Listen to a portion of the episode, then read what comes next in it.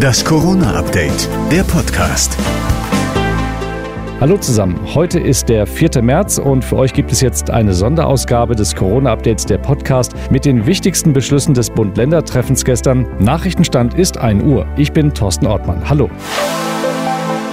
Kontakte. Ab Montag dürfen sich wieder zwei Haushalte mit maximal fünf Personen treffen. Kinder unter 14 zählen nicht mit. Die Homeoffice-Regelung wird bis Ende April verlängert. Handel. Buchhandlungen, Blumengeschäfte und Gartenmärkte können ab Montag unter Hygieneauflagen bundesweit wieder öffnen.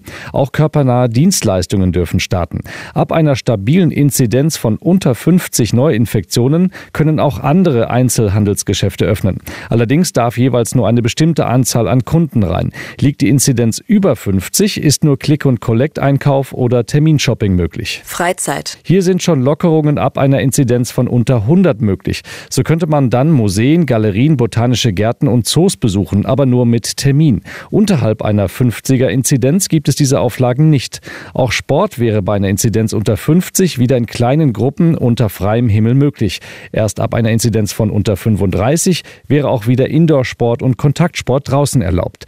Wichtig bei allen Inzidenzgrenzwerten ist, es gibt eine Notfallbremse, sagt die Kanzlerin. Wenn auf dem Weg zwischen einem Öffnungsschritt und dem nächsten die Inzidenz von 100, also die Verdopplung von 50, passiert, dann muss ich, wenn das drei aufeinanderfolgende Tage so ist, an dem zweiten darauffolgenden Tag dann den Schritt wieder zurückgehen zum Ausgangspunkt, so wie es vor dem 8. März war. Gastronomie. Frühestens ab 22. März könnte die Außengastronomie öffnen, NRW-Ministerpräsident Laschet. Wenn eine Inzidenz von 35 bis 100 dann noch die Regel ist, ist Außengastronomie mit vorheriger Terminbuchung möglich. Wenn es unter 35 ist, ist es ohne Terminbuchung ebenfalls ab dem 22. März möglich. Hier soll es bald auch eine bundesweit einheitliche App geben, sodass die Zettelwirtschaft bei der Registrierung wegfällt und die Nachverfolgung schneller geht. Tests. Ab kommender Woche soll es kostenlose Schnelltests geben. Jeder darf sich einmal pro Woche testen lassen,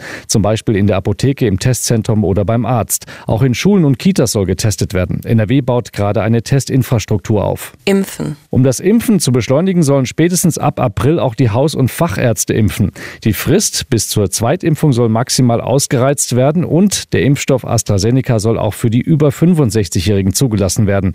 Für nicht verbrauchte Impfdosen soll es ein Nachrückersystem geben. Das war die Sonderausgabe des Corona-Updates, der Podcast vom 4. März.